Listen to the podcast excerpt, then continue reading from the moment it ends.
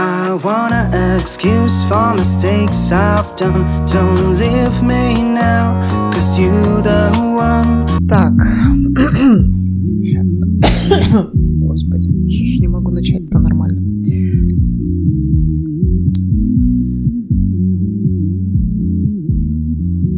Доброго дня.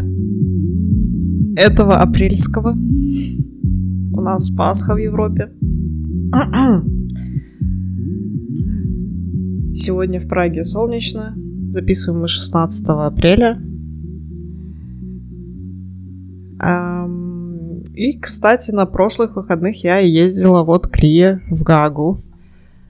И расскажи-ка, как сейчас в Гаге.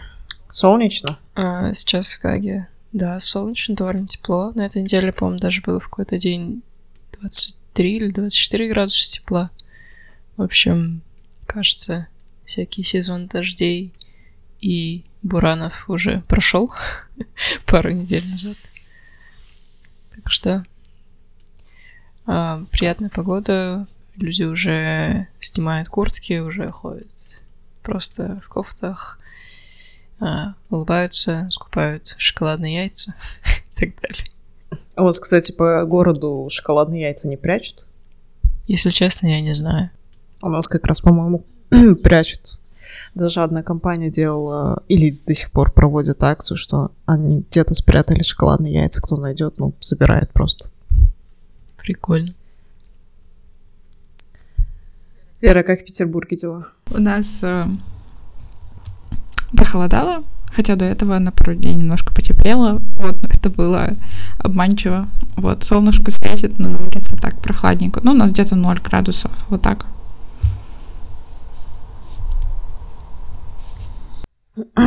Вот я на прошлой неделе ездила к Лие в Гагу. Было так классно. Каждый раз, когда... Раньше, точнее, года перед тремя годами какой-то трэш случился три года назад. Каждый раз, когда я бывала э, в Нидерландах, мне хотелось туда переехать. Сейчас уже такого нет, потому что Амстердам превратился в какой-то shithole.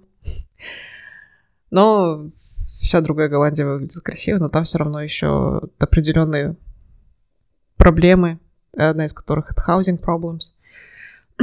Сейчас еще э, с нынешней ситуацией большой наплыв новых людей. А, таким образом, я подвожу к теме сегодняшней записи. У нас сегодня тема релокации. Не то чтобы она как-то прямо зависела от э, мировой ситуации, нет, это скорее просто в один момент своей жизни ты осознаешь, что ты уже не можешь быть на этом самом месте, и тебе нужно двигаться дальше. У самурая нет цели, есть только путь. А, а что это было за цитата из паблика ВКонтакте? А, По-моему, отлично подходит. Разве нет? Не, ну как бы отлично, ну как бы немножко странно. Ну, мы делаем странные вещи. Это наша природа. Ладно, ладно, все, я, я закончила с цитатами из паблика ВКонтакте. так вот, про релокацию. Как э, вы могли знать, либо из жизни, либо из наших выпусков, я давно уже переехала в Чешскую Республику.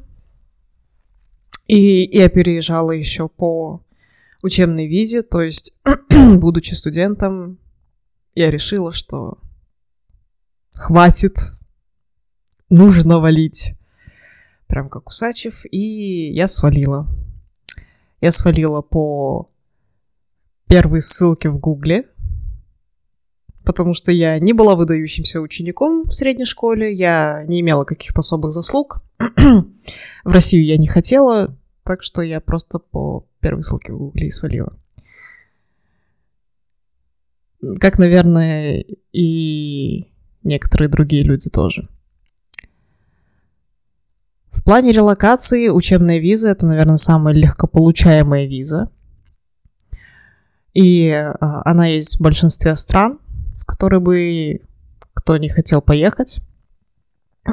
Ее можно получить э, двумя способами. Первым это самым, наверное, объективным. Ты поступаешь в учебное заведение, которое находится в этой стране. Естественно, проходя естественный отбор,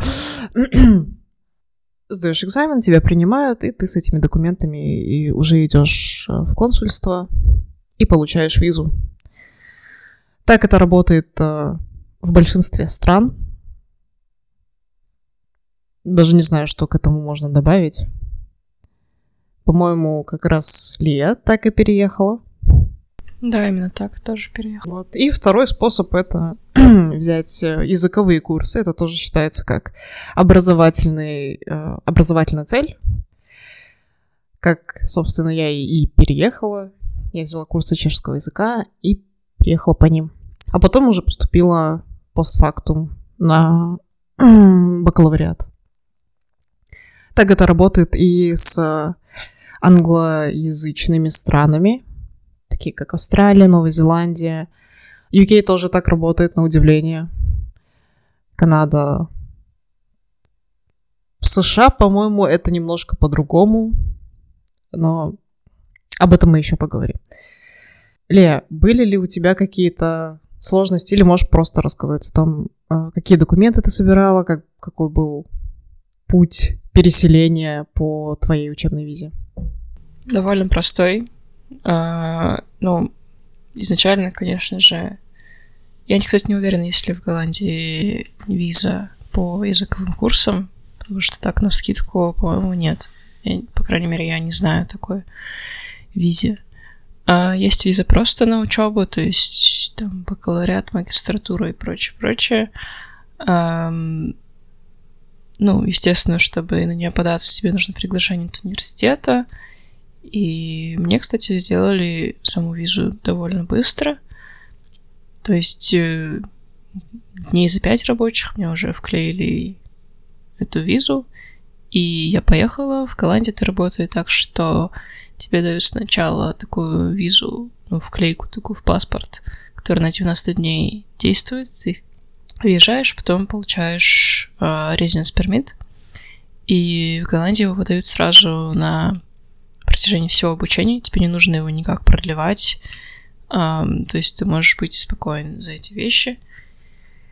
Получаешь э, residence permit, uh, ну, здесь уже на месте в Голландии, и, собственно, учишься.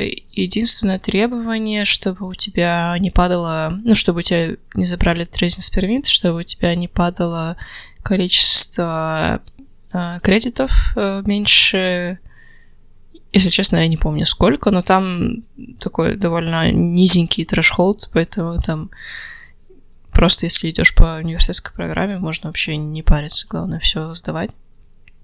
А, так что в плане поддержания своего статуса как студента все довольно просто. А, в плане обучения, ну, я не знаю, если вкратце, ну да, система другая, да, как ты привыкаешь, но в целом то, что в Голландии хорошо в плане обучения, то, что в основном обучение на английском, тебе не нужно учить голландский. Да и вообще, в принципе, если живешь в каких-то городах типа Амстердама, голландский вообще можно не учить, если прям сильно не хочешь. Но, конечно, лучше подучить, потому что это одно из требований для гражданства. А, гражданство ты здесь получаешь через 5 лет проживания, причем твои года обучения считаются полностью – и, кстати, с 2022 года, если переезжаешь в Голландию, тебе нужно сдать на B1, а до этого э, все сдавали на А2, то есть довольно просто. Я тоже в том числе сдала на А2. И, собственно, когда вот подходит срок 5 лет, подаешься с вот этими всеми экзаменами, там, документами, и ожидаешь в течение года-полтора решения. И еще, насколько я знаю, там тебе нужно обязательно там поклясться, что ты отказываешься от своего другого гражданства. Есть какие-то исключения, но в большинстве своем ты отказываешься от своего текущего гражданства, чтобы приобрести голландское, и становишься полноценным а, гражданином Нидерландов. Вот. А, да, ну это вкратце про студенческую визу, вообще путь к гражданству. Конечно, можно переехать еще по работе, и по браку, и еще по э, другим целям, типа стартап. Э, ну, естественно, там, если ты беженец тоже. То есть там есть разные-разные условия, но, наверное, самое популярное это вот э, по работе, ну и по браку. Ты еще замуж не вышла за голландца? Нет. а, кстати, если выходишь замуж за голландца, ну или женишься на голландке, или вообще, то гражданство можно получить после трех лет проживания.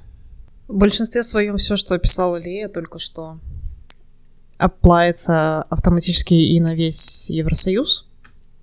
Там с маленькими разницами. Вот, например, у меня учебную визу нужно было продлевать а, раз в год. И тоже учебная виза э, тебе нужно было поддерживать определенное количество кредитов. Некоторые университеты э, давали подтверждение об обучении всего лишь на семестр, и некоторым студентам приходилось каждый семестр продлевать, что очень печально. Но некоторым давали и на э, два года подтверждения об обучении. То есть все зависело от твоего университета и подтверждения об обучении, которое выдает. В некоторых странах uh, нельзя будет получить гражданство после пяти лет, потому что в некоторых случаях твое обучение считается за полугода. Это как раз мой случай. И то же самое оплается на uh, получение ПМЖ, постоянного места жительства. То есть, например, я уже почти 10 лет живу а, в США, хотел сказать, господи, в Чешской Республике, но вот только-только подаюсь на постоянное место жительства. Чтобы не делилось э, твоя, э, твое поло, как нахождение в Евросоюзе на два, можно сидеть по рабочей, например, визе. В Евросоюзе их два вида. Это обычная рабочая виза, и так называемая э, голубая карта ЕС или э, Blue Card, как она известна. Я на данный момент нахожусь на обычной рабочей визе Чешской Республики. Она э, довольно сильно отличается от э, европейского проекта. Чтобы вы понимали, Card это по всему ЕС.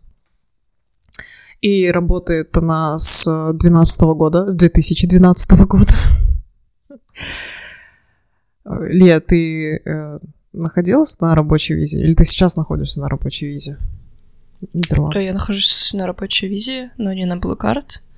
А в Нидерландах есть э, виза Highly Skilled мигранта, э, которая также обладает одной плюшкой, особенно если вы не учились в Голландии, а приезжаете сразу на эту визу в течение первых пяти лет вам дают э, скидку 30% на налоги.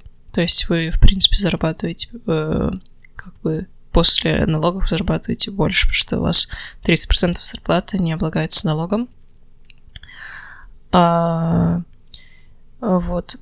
И плюс требования по этой визе по зарплате, они ниже, чем для Blue Card.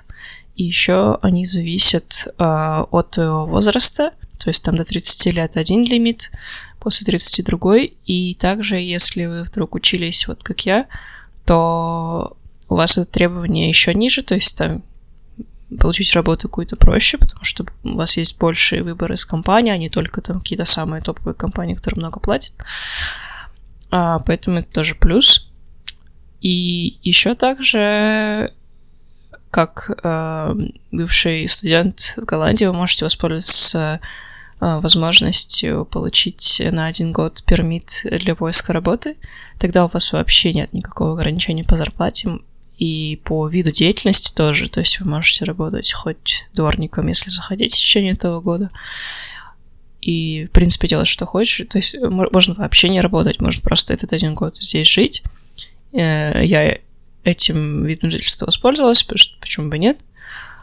И дальше я уже перешла на рабочий вид на жительство, и на нем, как я сказала, есть ограничения, то есть я не могу работать кем-то, кроме своей специальности, и также я не могу прыгать ниже там, определенного порога зарплаты, то есть у меня ограничения в плане работодателей, потому что эти работодатели еще также должны быть в списке recognized спонсоров, ну, то есть те люди, те люди, точнее, те юрлица, скажем так, которые recognized immigration центром как компании, которые действительно могут спонсировать таких мигрантов.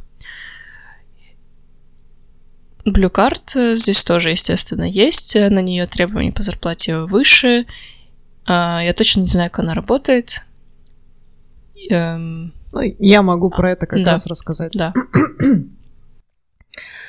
Эм, изначально Blue Card создавалась по прототипу Green Card, но она направлена на более технических специалистов.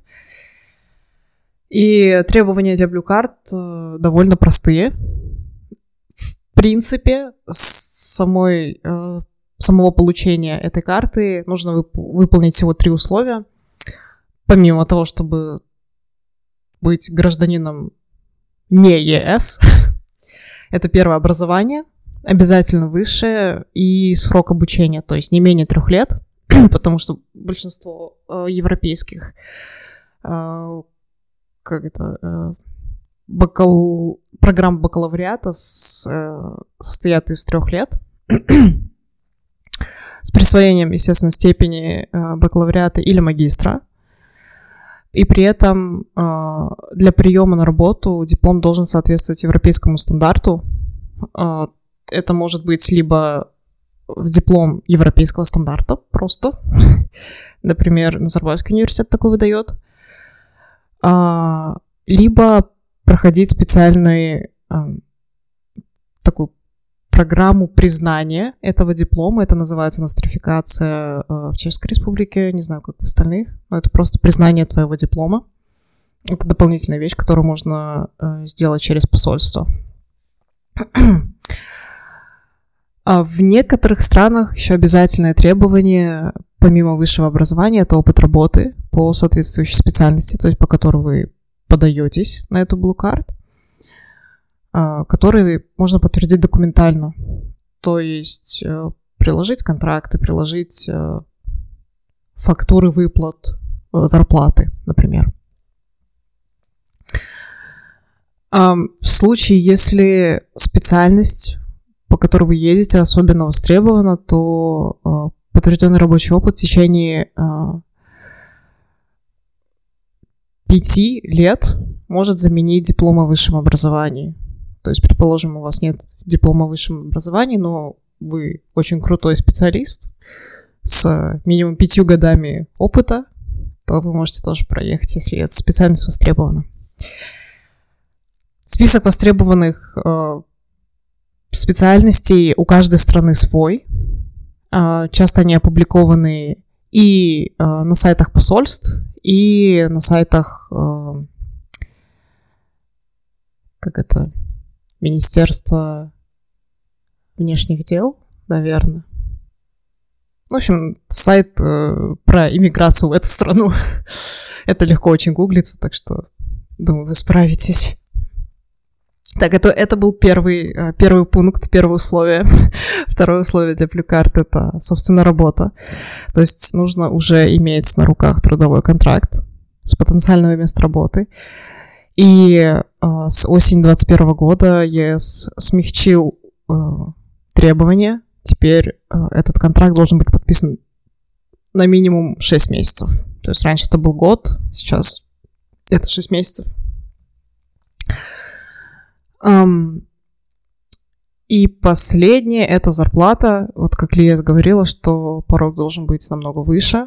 То есть раньше нужно было э, на голубую карту получать э, минимум 150% от э, средней зарплаты профессионала на этой должности. Это высчитывается каким-то своим способом у каждой страны, поэтому смотреть нужно по каждой стране, однако Теперь, э, опять-таки, с осени 2021 года главное, чтобы размер оплаты труда иностранца соответствовал среднему уровню зарплаты профессионала. М, Ну, кстати, в Голландии... А, ну это профессионал. Я не, не уверена, кака- какие у нас данные по, по профессионалам. Но если сравнить просто среднюю зарплату по стране, то Blue Card больше, чем в два раза, чем это значение. Ну, То есть довольно сложно её получить. Именно. То есть, например, если э, ты будешь переезжать, будучи софтвер-инженером, и, естественно, в среднем софтвер-инженер получает намного больше, чем средняя зарплата в стране. Вот. То есть я э, на данный момент сейчас уже нужно просто, чтобы э, иностранец получал среднюю зарплату софтвер-инженера в стране. Такого плана. Раньше действительно нужно было 150%. У меня знакомый так переезжал, будучи э, специалистом по безопасности, и еще и менеджером. Но, кстати, разница, если вы переезжаете как специалист и как менеджер. Если вы переезжаете как менеджер, вам все еще нужно э, получать минимум 150% от э, средней зарплаты профессионала. Такой момент. Если у вас в контракте не прописано, что вы будете заниматься менеджерской деятельностью, то все еще оплавится именно средний уровень зарплаты специалиста. Так. А у тебя был картлейл? Нет, к сожалению, у меня не был карт, потому что у меня свободный доступ к рынку труда Чешской Республики. Ну и, в принципе, ЕС, получается. Поэтому мне было все намного проще. Блин, когда я подавался, помню, на э, рабочую визу здесь, я принесла контракт и заявление о подаче на визу, и все. И это было так просто, и мне сразу все оформили. Я такая, ого, а что так можно было? А, и, кстати, э, на обычную рабочую визу тоже можно податься, будучи где-то. То есть не обязательно при переезде, именно релокации из какой-то не ЕС страны в ЕС подаваться на Blue Card. Но э, Blue Card намного проще для работодателя.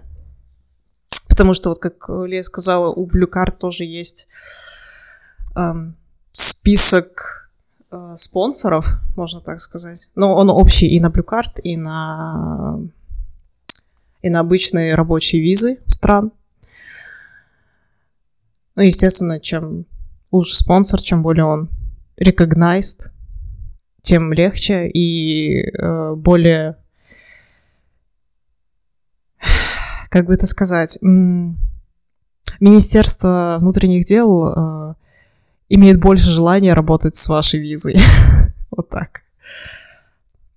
Но возвращаясь к обычной рабочей визе, тоже можно податься, но там, кстати, э, единственный, единственная вещь это то, что у вас вот эта вот рабочая должность, она должна находиться в списке эм, рынка труда как э, незаполненная позиция. Это единственное, э, единственное условие, если вы не имеете диплома а, высшего образования этой страны. То есть, если вы имеете диплом высшего образования страны, в которую едете, то типа у вас э, свободный доступ к рынку труда и можете на какую угодно позицию. А если нет, то только на те, которые выставлены в, на рынке труда как незаполненные.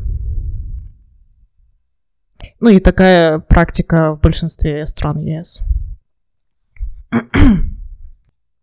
так, ну это, это было Blue Card.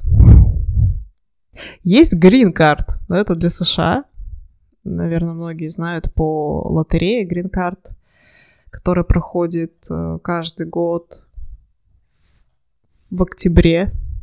Ну, начинается регистрация, по-моему, в октябре. И это возможность выиграть визу на 10 лет. Но э, процент выигрыша составляет один всего лишь. И она, она по-моему, специально называется э, э, виза по диверсификации. Как-то так. Diversity просто. Diversity виза. Точно, точно, вот, да, это оно. Так, ну и участвовать в ней, в этой лотерее можно через официальный сайт. Тоже легко гуглится. Да, большинство стран СНГ подходят, но, по-моему, там, не знаю, условно Китай или Индия, там это рассчитывается от количества мигрантов из этих стран. То есть основная цель этой визы — принести какой-то diversity. То есть если, например, ну, условно, там количество мигрантов из Казахстана довольно маленькое, значит, Казахстан может участвовать в этой визе, ну, пропорционально маленькое. Вот. Но, насколько я знаю, большинство стран СНГ участвуют в этой лотерее. Да и, кстати, сами Нидерланды тоже участвуют. Вот. Но есть определенные страны, у которых нет э, права участия. Типа Китай, например. У меня так одни знакомые выиграли э, грин-карту. И сейчас спокойненько припевающие живут в США. А, вот, хорошо. Честно говоря, э, когда я думала о том, куда бы дальше суваться, да, я хочу дальше ехать, подальше от Казахстана. Эм, США вообще не выглядит каким-то лакомым кусочком. Я там, я в США была, я работала там 4 месяца, и мне вообще не понравилось. Ни в кавычках культура, ни какое-то движ... жизненное движение. Наверное, меня немножко так припекло на солнышке в Европе, потому что европейская культура, она такая... Эм, ну, мне она просто больше подходит. Есть люди, которые рвут себе задницу и едут в США, и рвут там себе задницу, и рвут там себе задницу всю жизнь. И им норм. Ну, мазохисты, короче. Да. В Европе нормально. Сидишь там, кофе попиваешь на солнышке, ходишь во всякие рестораны морепродуктов. И живешь. И живешь, да, хотя бы живешь, жопу особо не рвешь. ну, конечно, сначала там надо получить разрыв ануса. Порвать. Ну, всего лишь один раз, а не в течение всей жизни, так что... а, не, мне, во всяком случае, наверное, больше нравится в Евросоюзе. Но кроме этого, а, как, пока я смотрела, куда дальше двигаться, возникли, естественно, и другие варианты. И самые, кстати, неожиданные. Но об этом, наверное, уже в самом конце. А вот есть э, такая вещь, если вы хотите просто попробовать, а вы не знаете, блин, понравится мне там или, или не понравится, есть такая вещь, как Digital Nomad визы. Тоже много инфы по этим визам, тоже очень легко гуглиться. Для тех, кто не знает, Digital Nomad визы — это ты приезжаешь в какую-то страну, живешь там какое-то количество времени, и потом уезжаешь из этой страны. Все. у каждой страны они разные, и э, условия получения этих виз разные, и у каждой страны они раз- э, называются по-разному. Эм, И в основном эти визы очень распространены а, в бедных странах, бедных, но таких лакомых. Например, Португалия, Таиланд, ам, Вьетнам, Чили. В общем, таких, которые прямо в голову сразу не, не придут.